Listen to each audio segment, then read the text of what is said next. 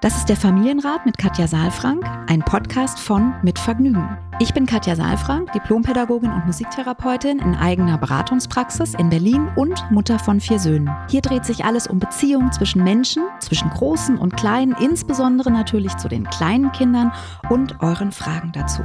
Ich bin Matze Hirscher, Gründer von Mitvergnügen, Familienvater und Fragensteller. Ich besuche Katja in ihrer Praxis, lese hier eure Fragen an Katja vor und gehe stellvertretend für euch mit ihr ins Gespräch und will es genauer wissen. Was brauchen unsere Kinder? Wie können Eltern die alltäglichen Herausforderungen meistern? Wie finden Paare oder Alleinerziehende ihr Gleichgewicht? Ich glaube, dass jedes Verhalten einen Sinn hat und ich möchte euch dabei helfen, eure Kinder besser zu verstehen und dann diese Erkenntnisse auch in konstruktive Antworten in eurem Alltag umzusetzen. Willkommen beim Familienrat-Podcast. Hallo und guten Tag, lieber Matze. Herzlich willkommen. Hallo und herzlich willkommen. Na, Katja, beides Weihnachten.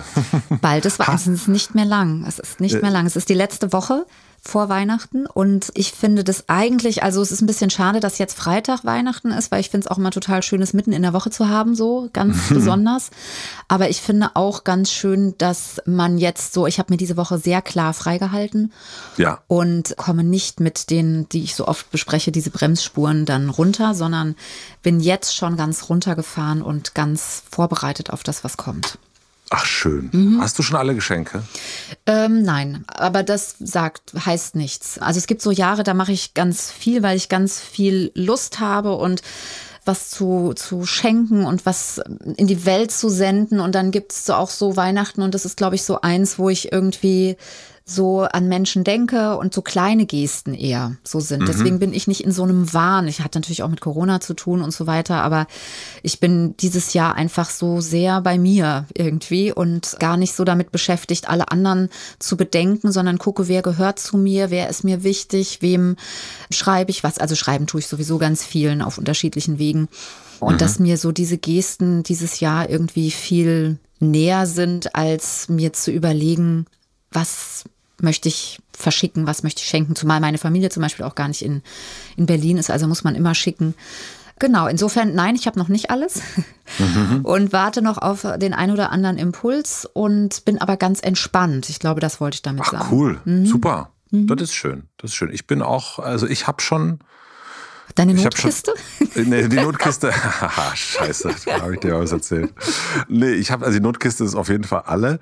Nee, ich habe äh, letztes Jahr oder vorletztes Jahr angefangen, vermehrt wirklich Postkarten zu schreiben. Mhm, mhm. oder so, so, ja, längere, ne, längere Postkarten auch manchmal. Und das habe ich dieses Jahr auch wieder gemacht und die gehen jetzt in die Post. Mhm. Und das ist so auch unterschiedlich, genau, also eigentlich ähnlich wie du, so Menschen, die in dem Jahr irgendwie, an die ich jetzt gerade so gedacht habe, die kriegen dann so eine kleine Postkarte. Und ansonsten ist es bei uns auch, wir haben auch gesagt, also bei uns in der Familie natürlich, mhm. Sohnemann kriegt schon einiges, aber Stefan und ich haben uns da auch eher, haben uns ganz klar gesagt, was wir uns schenken wollen gemeinsam. Äh, nämlich äh, Zeit, aber nicht als Gutschein, sondern ganz konkret. Ein Datum und einen Ort, wo wir gerne hinwollen. Und, Ach, wie schön. Äh, Mhm. Und das ist irgendwie, und dann ist das auch im Kalender drin und ist nicht, ja, nächstes Jahr oder in drei mhm. Jahren. Mhm. Das ist das. Und deswegen bin ich eigentlich auch sehr mhm. freudig und habe mhm. auch, glaube ich, auch völlig ohne Bremsspuren, sondern so, es ist aber so ein bisschen, ich, ich glaube, so leicht humpelnd gehe ich mhm. ins Weihnachten. Ja, du, darf ich noch eine Sache ergänzen, weil das fällt mir jetzt Bitte. eben gerade ein, als du das mit den Postkarten gesagt hast, weil das natürlich auch etwas ist, was sehr persönlich und sehr schön ist. Und ich habe das nicht, ich habe es tatsächlich vergessen, dir zu erzählen. Denn das, was wir als Team jetzt nochmal gemacht haben, ist, dass wir tatsächlich ein Postkartenset, also ein Affirmationskarten-Weihnachtsset gemacht haben. Das hättest du mir mal vorher sagen können. Ja, das tut mir echt total, also ich bin auch nicht so gut damit. Also du, wirst zugeben, dass du mich ganz oft fragst, so, gibt es irgendwas, was du erzählen möchtest? Es ist leider wirklich so, dass ich es oft vergesse.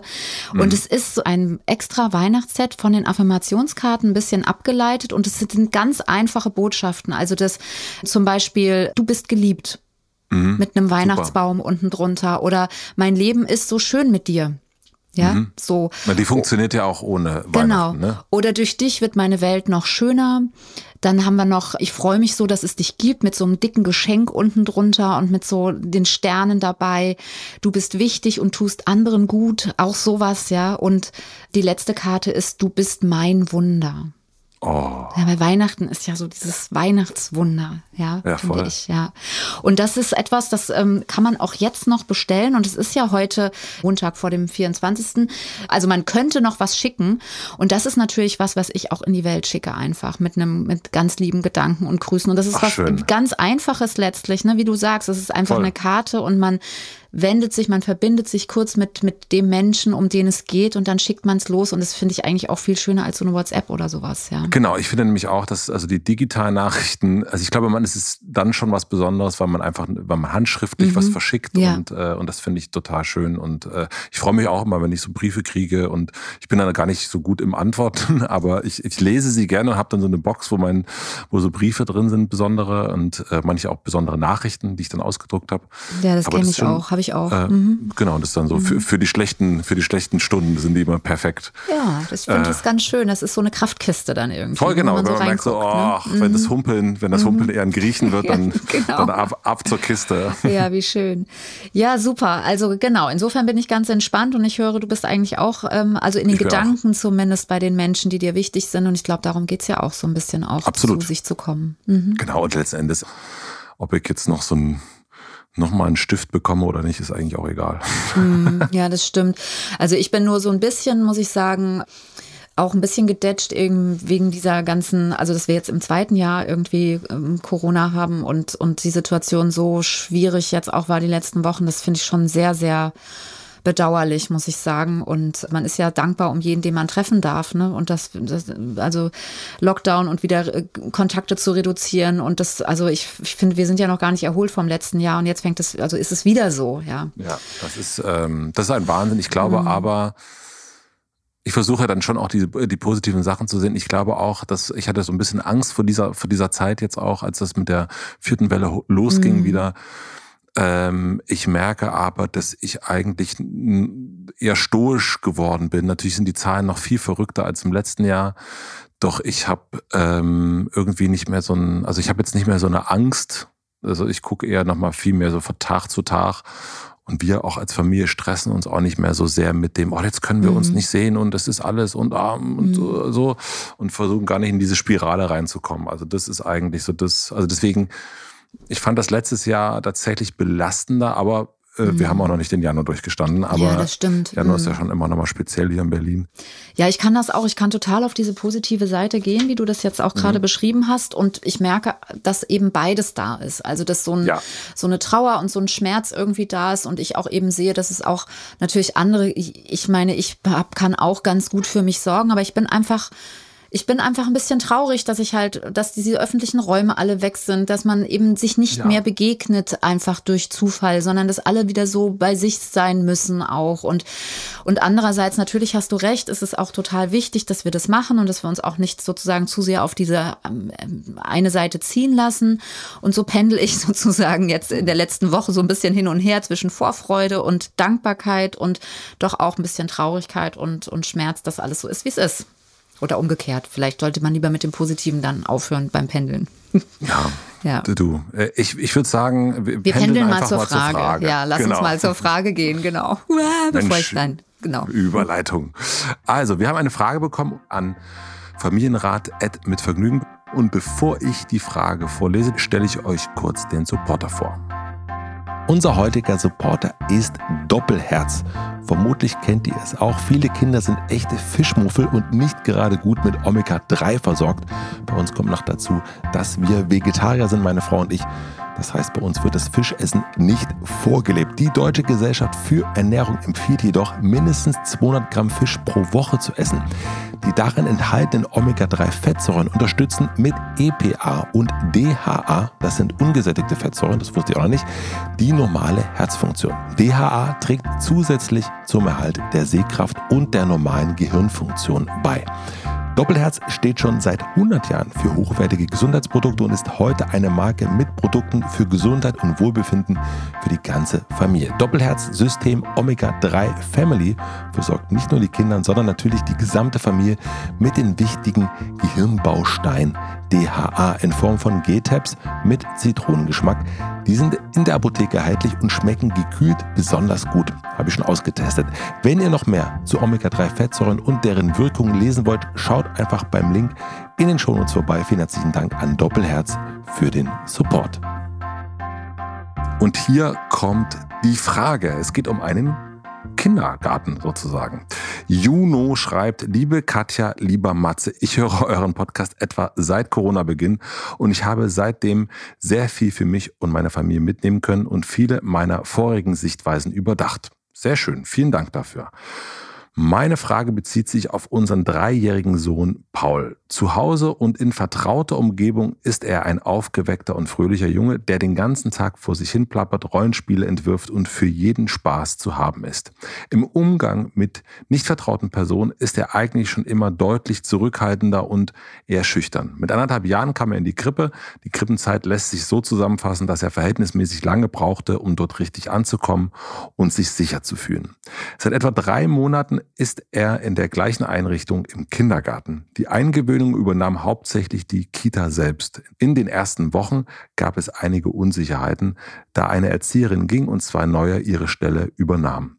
In den meisten Tagen lässt sich Paul recht gut in den Kindergarten bringen, auch wenn er ab und zu sagt, dass er heute nicht so viel Lust hat. Zweimal kam es aber auch vor, dass er sich so vehement weigerte, sich bringen zu lassen, dass wir ihn am Ende zu Hause ließen. Das Abgeben ist an manchen Tagen schwierig, weil dort einfach so viele Kinder sind, dass er nicht immer von jemandem in Empfang genommen werden kann. Dann steht er manchmal etwas verloren rum und erzählt schon öfters, dass er nach dem Händewaschen nicht weiß, wo er hin soll. Nach Gesprächen mit den Erzieherinnen beobachtet er in der Gruppe weiter hauptsächlich, lässt sich selten bis nie in Spiele verwickeln und geht nicht auf andere Kinder zu. Die Erzieherin sagte, dass er sich auch auf mehrere Ansprachen selten irgendwo beteiligt und gar nicht in die Gruppe integriert.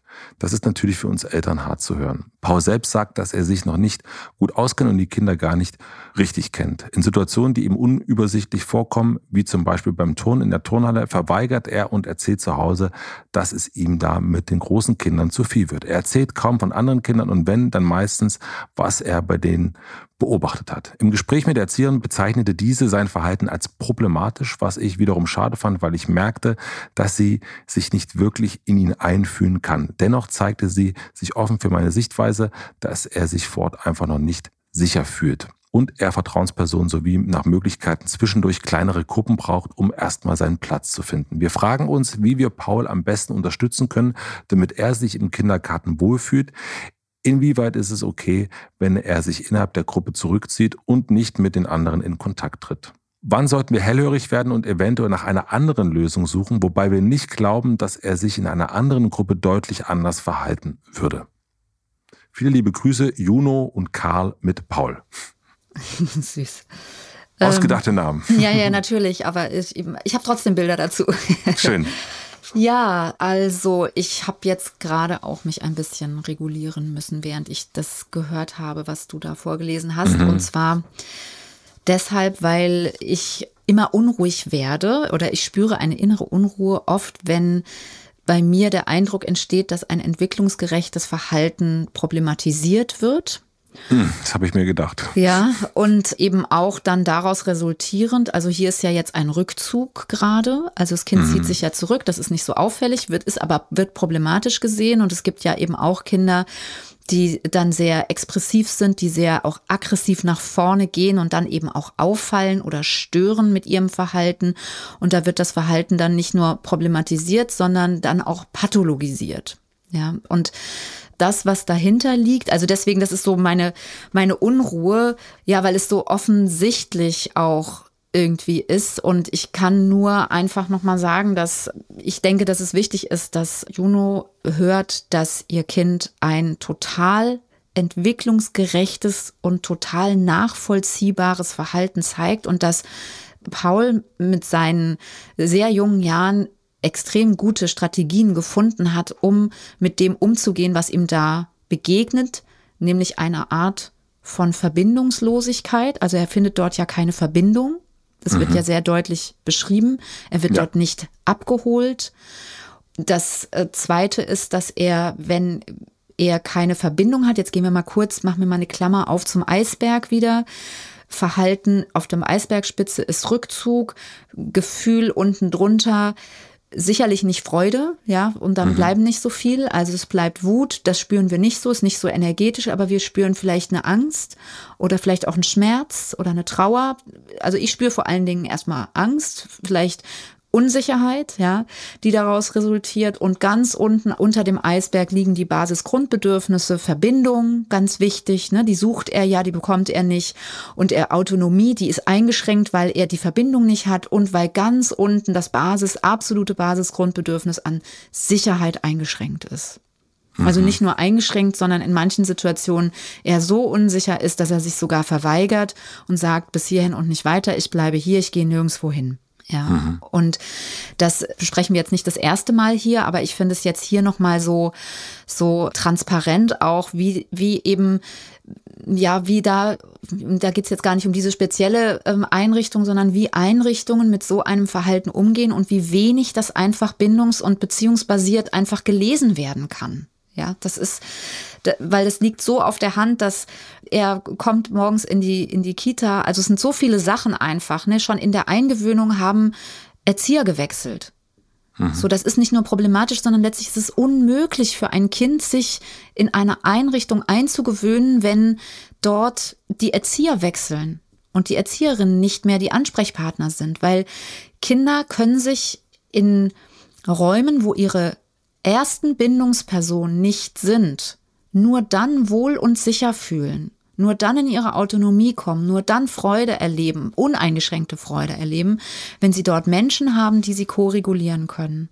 Mhm. Und das ist die, und die Voraussetzung dafür, dass ich ein Kind koregulieren kann, was nicht mein eigenes ist, ist, dass wir Vertrauen haben zueinander und dass das Kind an mich ein Stück gebunden sich fühlt also sich sicher fühlt. Und dafür muss ich Zeit investieren.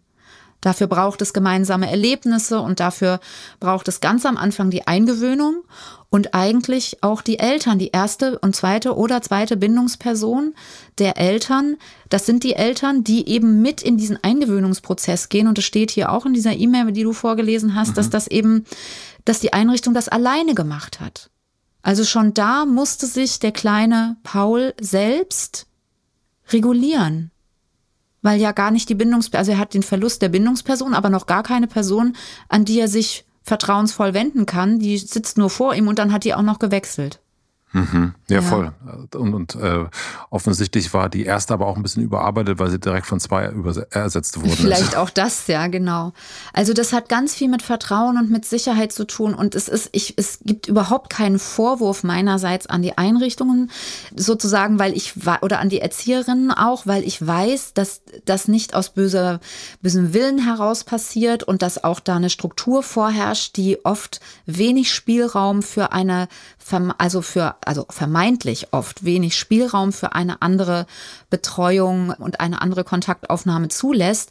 Und trotzdem nochmal ich kann mir einfach nur nochmal an, also virtuell gesehen jetzt an meinen Kopf greifen und sagen, wie kann das sein, dass wir in einer Welt leben, wo so viele Informationen über Bindung und Beziehung, über Entwicklungspsychologie, über Evolutionsbiologie, über Neurologie, über diese Zusammenhänge vorliegt und wir es so wenig nutzen dass dann so ein kleines Kind wie Paul da mit seinen St und dann werden noch die Strategien, die er jetzt hat, die werden dann noch problematisiert. Ich meine, was bleibt ihm denn, als dort selbst in den Rückzug zu gehen? Und er macht das ganz gut. Also mhm. finde ich, ne? Er manchmal also diese Selbstregulation ist es natürlich Wahnsinn eigentlich, zu sagen, okay, es wird mir alles zu viel und ich, ich stelle mich mal an den Rand und, und beobachte eher.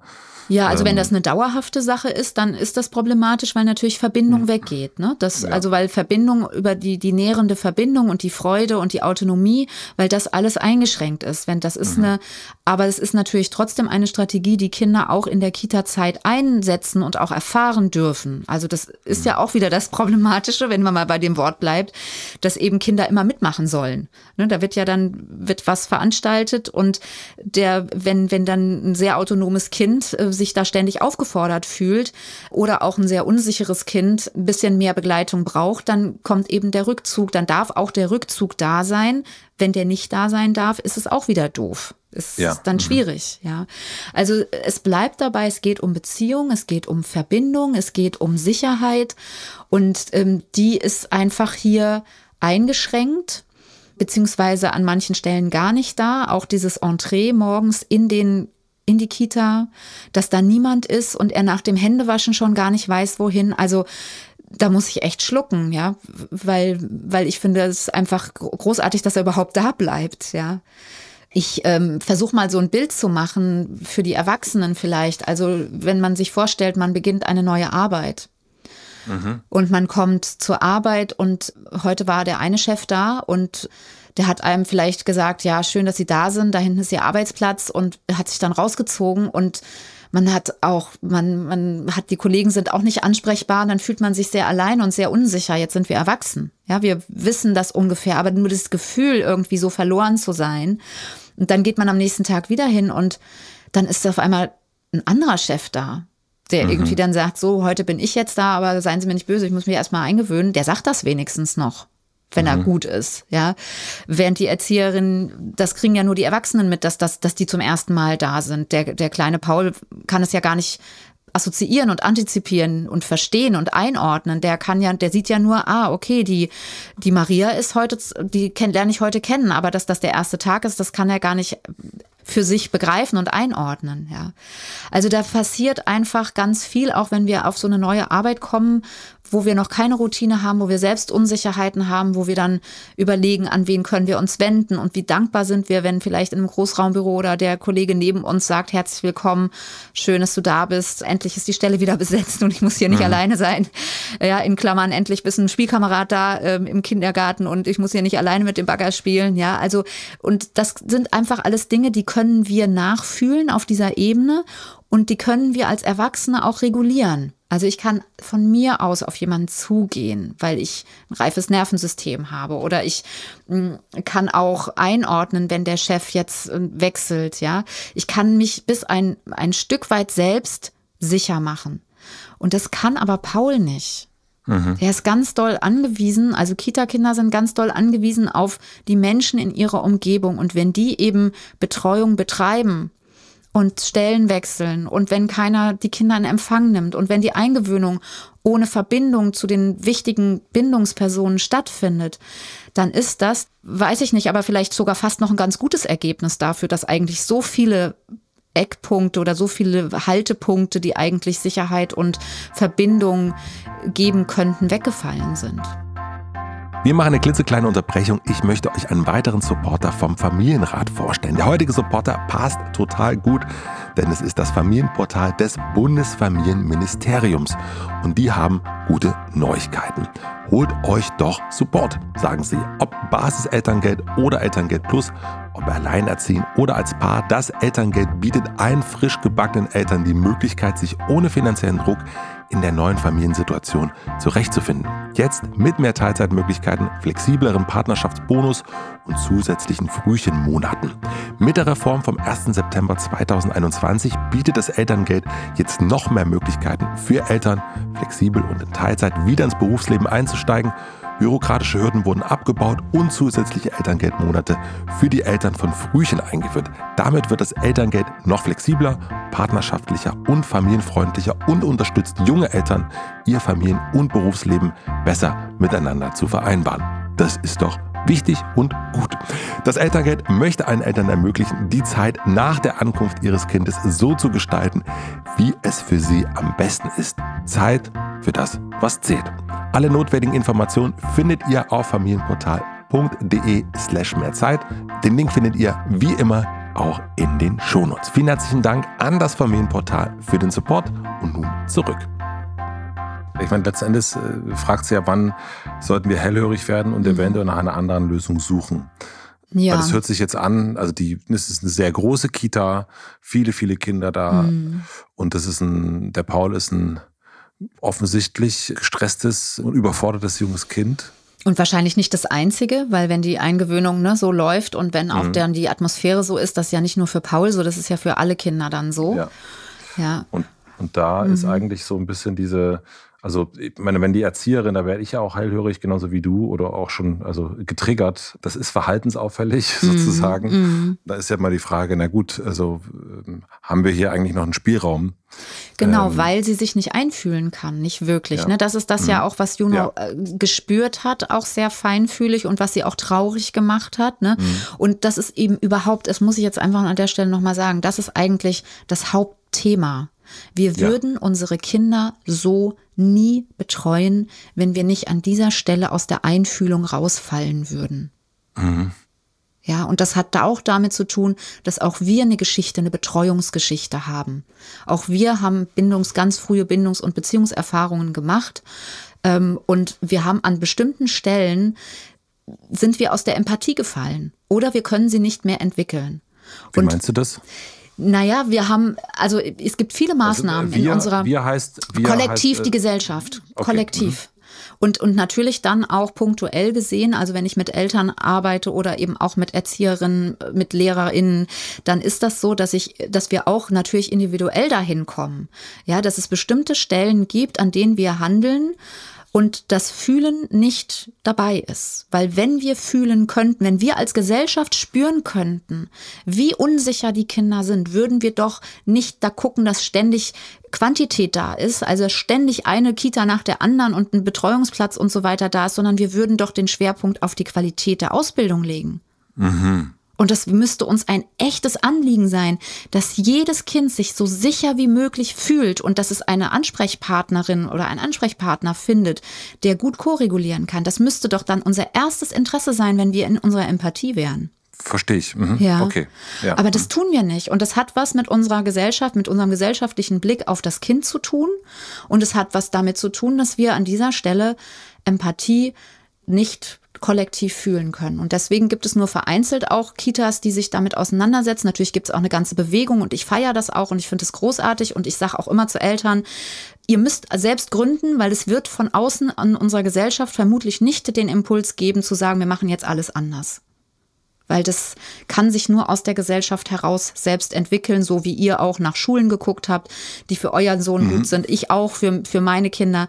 So äh, gibt es immer mehr, hoffentlich immer mehr Eltern, die so sind wie Juno, die das spüren, dass da eine Empathie nicht vorhanden ist. Und jetzt ist die Frage, Gibt es eine Möglichkeit für Juno, weil sie schreibt nämlich auch im nächsten Satz, hat sie das Gefühl gehabt, dass sie offen ist für die Sichtweise und reicht das, um dort eine empathische Bindungsperson für Paul zu installieren und dort nochmal den Versuch zu unternehmen, Paul eine sichere Umgebung, auf der er dann auch losgehen kann, gute Verbindungen knüpfen kann, gute autonome Erfahrungen machen kann, also mit seiner Autonomie und Selbstwirksamkeit Erfahrungen machen kann und sich wohlfühlen kann. Oder ist es eben in dieser großen Einrichtung aufgrund der Gegebenheiten und aufgrund des, ja, dieser ganzen Eckdaten, die wir jetzt gerade genannt haben, dass wenig Zeit ist, dass auch eine andere Sichtweise vorherrscht und so weiter, ist das nicht möglich. Und dann kann Juno für sich mit ihrem Mann äh, nochmal jetzt dieses, wir haben jetzt irgendwie auch äh, die Möglichkeit, nochmal so ein bisschen in der Pause auch nochmal zu spüren. Ne? Jetzt kurz vor Weihnachten, da wird ja irgendwann die Kita auch zumachen und dann wird es mhm. nächstes Jahr äh, auch ein neuer Ansatz sein können. Ja, also das heißt, man kann so ein bisschen sich zurückziehen und, und auch ein bisschen brainstormen und sich reinfühlen und nochmal zu gucken, ist das ein guter Ort? Gibt es da welche ähm, Möglichkeiten haben wir jetzt in der Kita noch und woran merken wir, dass die Möglichkeiten dann vielleicht nicht realistisch sind und an welchen mhm. Stellen öffnen wir schon mal Antennen vielleicht in eine kleinere Einrichtung und dann Nochmal wichtig, es geht nicht ausschließlich nur um die Einrichtung, sondern es geht immer um die Menschen, die in der Einrichtung sind. Also wenn Sie eine kleinere Einrichtung haben, die genau das Gleiche machen, was wir jetzt hier gehört haben, dann ist das nicht, ist das nicht gewonnen, ja, sondern es, es geht darum, gibt es da die, die Möglichkeit für Paul, eine Bindungsperson zu bekommen? Also machen die anders Eingewöhnung? Achten die da drauf? Ist denen eine Atmosphäre wichtig? Ist denen wichtig, dass die Kinder morgens in Empfang genommen werden, dass sie eben nicht verloren und lost irgendwie im, im Eingangsbereich rumstehen? Werden die Kinder unterstützt, in Kontakt zu kommen? Gibt es da jemand, der Zuwendung, Anerkennung, Wertschätzung und Sicherheit gibt? Das heißt, das ist auch das, was hier erfragt werden sollte. Ne? Also Nachfragen bei der nächsten Kita oder das könnte man jetzt ja auch, äh, wenn man jetzt aktuell vielleicht auf der Kita-Suche ist, äh, ne? mhm. das ist jetzt ähm, zu, zu fragen, äh, wie viele Erzieher gibt es, Erzieherinnen, wie, wie sieht eine Eingewöhnung aus? Also äh, diese Schritte alle mhm genau abzufragen. Genau, und es ist ähm, halt leider auch so, dass man oft Konzepte hat, die das scheinbar mit drin haben, also wo man dann die Assoziation hat, ah, das läuft so und dann aber eben dann doch auch merkt, es ist eben dann anders, weil man merkt es halt vor allen Dingen, wenn es dann Konflikte gibt. Also wenn die Kinder das gut mitmachen, ist das alles gut und schön. Aber wenn dann eben die Kinder nach einer Woche eben noch unsicher sind oder dann sind sie auch krank, jetzt haben wir Corona und so weiter, das mhm. ist ja alles furchtbar, weil das ja ständig wieder mit Verbindungsabbrüchen auch gekennzeichnet ist. Und im Prinzip ist es ne, so, das, was ich in den Beratungen bespreche, ist nach, nach jeder Quarantäne, nach jedem Kranksein, nach jeder Beschließung sozusagen mein manchmal schon nach den Wochenenden ist es ja so, fangen die Eltern wieder neu an. Und das ist, mhm. oder wieder neuer an. Ne? Und man setzt dann, man, man darf wieder sozusagen Vertrauen finden und das hat was mit Übergängen zu tun. Also es ist nicht so einfach, da wirklich eine gute Einrichtung zu finden. Ich würde eigentlich gern mal sowas starten wie eine, wie eine Frage nach draußen. Wie ist, da gibt es jemanden, der ähm, seine Einrichtung bindungs- und beziehungsorientiert bezeichnen würde und die empfehlen kann. So, ich weiß es nicht, gibt es vielleicht eine Liste oder sowas, wo, so, das wäre ja toll, oder so eine bundesweite Liste, wo man sagt, diese Kitas, die arbeiten bindungs- und beziehungsorientiert. Also meiner Erfahrung, so was bei uns in der Kita-Zeit, das ist jetzt auch ein paar Jährchen her, also jetzt auch nicht so viel, aber gefühlt lange her, mhm. hat das ganz vieles auch wirklich mit, den, mit dem jeweiligen Erzieher, der Erzieherin zu tun. Ja. Also wie geht's der selber gerade? Wo steht die gerade im Leben? Ja, das ist ein bisschen haben, Zufall eigentlich, ne? Das ist, eigentlich ist es mhm. Zufall und eine ähnliche Erfahrung machen wir auch in der Schule. Mhm. Also das ist, da kannst du ganz viel mhm. sagen. Also ich kenne Eltern, die haben Kinder auf der Waldorfschule und waren geschockt im Negativen. Und es gibt Menschen, die fanden das positiv total super. Es gibt Leute, wir hatten in der Regelschule, also in der Einzugsschule hatten wir nicht so viel Glück, haben jetzt auf einer anderen Einrichtung mehr Glück. Und das ist wirklich ganz oft, wer ist die Bezugsperson? Und das ist natürlich mhm. auch schwierig zu sagen in dem Moment, ja, liebe Erzieherin, sind Sie denn die nächsten drei Jahre auch ja. hier in der Einrichtung? Äh, weil sie mag mhm. ich gerade. Also das ist. Ja, das ist echt ganz schwierig. Also wir hatten auch dann eine ganz wunderbare Lehrerin in der ersten Klasse, die wurde dann schwanger. so, das mhm. habe ich ihr natürlich sehr gegönnt, aber es war natürlich auch so eine halbe Katastrophe für uns. Aber mhm. weißt du, was, was ich halt denke, ist, natürlich gibt es immer besondere Menschen und jede Erzieherin, jeder Erzieher ist für unser Kind ein ganz besonderer Mensch. Und genau. es wäre einfach so schön, wenn es nicht Zufall wäre. Weißt du, beim Bäcker ist es so, ich gehe zu einem Bäcker und dann denke ich, oh, die Brötchen sind verbrannt oder sind ein bisschen trocken oder so und dann gehe ich zum nächsten. Und das, das kann ich gut wegregulieren. Aber wenn ich sozusagen jeden Tag mein Kind in eine Einrichtung gebe oder auch in der Schule, bin ich ja noch abhängiger davon, wer, wer da ist. Ja, das darf eigentlich, es muss uns ein Anliegen sein, dass diese Menschen sich selbst gut kennen und dass es nicht sein kann, dass es ein Zufallsprinzip ist, wer jetzt gerade mit sich selbst im Reinen ist und wer vielleicht auch schon eigene Persönlichkeitsentwicklung gemacht hat und wer eine bestimmte Haltung hat, sondern eigentlich ist es eine, eine gesellschaftliche Haltung braucht es dafür. Ja, was, was es bedeutet, Kinder in so einem Raum aufwachsen und zu, aufwachsen zu lassen, zu begleiten und, und zu betreuen. Sodass ich weiß, es ist ähm, jetzt auch wieder ernst vor Weihnachten, aber das ist einfach etwas, ist ja auch vielleicht ein Weihnachtsgedanke, ja, so dieses, dass wir einfach diese Achtsamkeit, die Verantwortung, die Wertschätzung, das Vertrauen, das Miteinander, den Dialog, dass wir das wirklich auch nutzen, um eine solche Atmosphäre zu gestalten und das in der Keimzelle sozusagen der, unserer Gesellschaft, Familie und auch das erste System, das zweite System, also Kita und Schule, wo die Kinder hingehen, selbst gestalten können. Das mhm. muss uns ein Anliegen sein. Das wünsche ich mir zu Weihnachten. Oh, ja. Mensch, Katja, waren wir erst noch so bescheiden. Mhm. Genau, ich schreibe nur Kärtchen. ich schreibe nur Kärtchen ja. und ich will auch nur Kärtchen Nein, ich haben. Ich habe das wirklich, ist mir wirklich ein riesiges Anliegen, weil ich eben auch so spüre, dass so eine große Bewegung bei Eltern da ist, ja, die sich sehnt danach, dass wir gute Räume für unsere Kinder selbst gestalten, aber eben auch in den ersten gesellschaftlichen Systemen und dass da so große ich habe so oft Schulanfragen, so oft Kita-Anfragen, so wie wir es ja auch hier haben. Mhm, ja, voll. Und und es ist einfach, es ist nicht so schwer. Wir müssten uns eben die, die ganzen Ausbildungspläne angucken und ich glaube, es ist nicht gewollt. So, aber das ist jetzt eine andere Diskussion, ja. ja, ja zu einem ja, anderen Zeitpunkt später. Also deswegen, ich kann nur noch mal sagen, ich fühle sehr mit und es ist jetzt keine Empfehlung, sofort zu gehen, sondern es ist eher so diese Empfehlung, jetzt die Zeit für Weihnachten und auch zwischen den Jahren vielleicht, bis die Kita wieder öffnet, zu nutzen, wie so eine Waldlichtung, ja, auf dieser Reise und mal zu gucken, welche Wege gäbe es denn, wie fühlen die sich an, das so ein bisschen zu antizipieren, diese Waldlichtung als so einen kleinen Ort der, der Einkehrberatung für sich zu sehen und mit, ja, Juno, dich mit deinem Mann zu beraten und zu gucken, das zu durchfühlen und nicht sofort ins Handeln zu kommen, sondern erstmal wirklich zu gucken, welche Möglichkeiten gibt es, vielleicht auch zweigleisig zu fahren, sich mal dort oder da was anzugucken und gleichzeitig in der Kita mal ein Gespräch zu führen. In diesem Sinne. Hast du denn sowas wie so eine Checkliste irgendwo? Weil mm -mm. du hast doch so viele Sachen, die also es gibt im KBV ähm, 1 gibt es eine Einheit, die geht auch um Kita-Eingewöhnung. Da haben wir jetzt auch gerade drüber gesprochen vor ein paar Wochen. Aber es ist keine, keine Checkliste, sondern es ist einfach, glaube ich, sehr wichtig, dass wir uns klar werden, welche Atmosphäre wollen wir. Und was wollen wir für unsere Kinder? Und für mich sind wirklich die Eckdaten, gibt es eine sichere, gibt es die Möglichkeit, sich gut, also das Kind gut an eine Bindungsperson zu übergeben.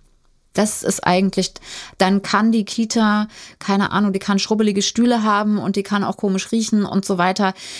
Aber ich glaube, das Wichtigste ist wirklich, dass dort eine Beziehungsarbeit gemacht wird und dass die, dass bei Konflikten die Kinder eben eine Verbindung erfahren und nicht eine Ausgrenzung. Ja, mhm. und das ist eine bestimmte Haltung. Also das ist so meine, meine Checklist, dass einfach gibt's dort, ist dort die Möglichkeit für eine sichere Bindung, weil dann können Kinder, dann kann man auf dieser sicheren Bindung Konflikte gut lösen und kann gut in Freude kommen, in Verbindung und in Autonomie. Bei uns gab's auf jeden Fall auch nochmal die Empfehlung von Freunden. Also ne, mhm. wenn man weiß, mhm. dann auch, ah, die Freunde sind da, denen sind ähnliche Themen wie uns mhm. wichtig. Mhm. Ähm, in Berlin ist natürlich immer noch mal überhaupt schwierig, überhaupt einen Kita-Platz zu kriegen, das muss man auch noch mal sagen. Ja. Auch der absolut, ja. auch da, da, Wahnsinn. Ja, es gibt auch andere Möglichkeiten. Ne? Man kann auch, das brainstorm ich auch oft mit Eltern, dass man dann überlegt, eine Tagesmutter oder einfach eine kleine Elterninitiative. Auch das sind schwierig, Plätze zu kriegen, aber da ist einfach die Eigeninitiative auch nochmal wichtig. Man braucht wirklich eine, eine hohe Energie oder man macht eben auch eine, eine Einzelbetreuung. Ja, also klar, das sind auch alles dann wieder Eckdaten. Da hat man den Platz, hat man auch die, die wirtschaftlichen Ressourcen und so weiter. Und trotzdem ist meine Erfahrung, dass man eine ganze Menge auch, wenn man wirklich Betreuung sucht, gut gute Betreuung sucht, dann auch möglich machen kann, wenn man da selbst in der Empathie bleibt. Ja. Ich glaube, da gibt es ein bisschen jetzt was zum Denken. Ja. und vielleicht gibt es jetzt noch mehr Menschen, die sich das auch wünschen und sich zusammentun ja, und so weiter und so fort. Also, Wunsch. Je mehr sich das wünschen, dann vielleicht je mehr Energie entsteht, dann auch wirklich was zu verändern. Ja, ja. ja. Ich glaube eben, dadurch, dass Kindergarten sowas auch vorübergehenderes ist mhm. als jetzt Schule zum Beispiel, also es geht mhm. einfach schneller ja, vorbei. Mhm. Vielleicht können wir es noch größer ziehen. Wir wünschen uns einfach, dass dieses generelle System der, ja. der Kinderbetreuung, ob das jetzt Kita oder Schule ist, wo werden unsere Kinder sozusagen ja. erwachsen. Ja, wo dürfen die wachsen und Erfahrungen machen, in welchem Raum? Ja. Genau, da kann man auch mal ein bisschen dann rumdenken über Weihnachten. Ja. Katja. Puh, jetzt haben wir Weihnachten. Dann. Ja, jetzt haben wir Weihnachten. Also ich, ich wünsche dir eine gute Restwoche, dass du ich dir auch. noch in dem Gefühl bleiben kannst, dass es sich feierlich und gut anfühlt. Also feierlich im Sinne von mit Bedacht und mit Freude und mit Entschleunigung und ja, hab ein ganz, ganz schönes Weihnachtsfest mit deiner Familie. Das wünsche ich dir auch, liebe Katja. Dankeschön. Ich wünsche, dass es keine Bremsspuren gibt, dass du äh, sanft reinschlitterst Dankeschön. und unterm Baum ein bisschen äh, tanzen kannst. Ja, danke schön. Oh ja, das finde ich einen sehr schönen Wunsch. Und wir wünschen euch auch eine besinnliche Zeit, dass ihr Verbindung und Beziehungsmomente haben könnt und ähm, ganz bei euch und euren Kindern sein könnt. Alles Liebe. Genau. Alles Liebe. Ho, ho, ho. Ho, ho.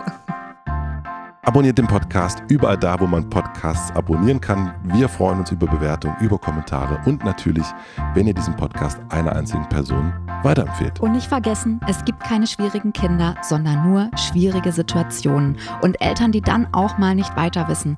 Das ist gar nicht schlimm. Das Wichtigste ist, dass ihr mit euren Fragen nicht alleine bleibt und euch nicht zurückzieht, sondern in Austausch geht und im besten Falle natürlich an uns schreibt. Wir freuen uns auf eure Fragen.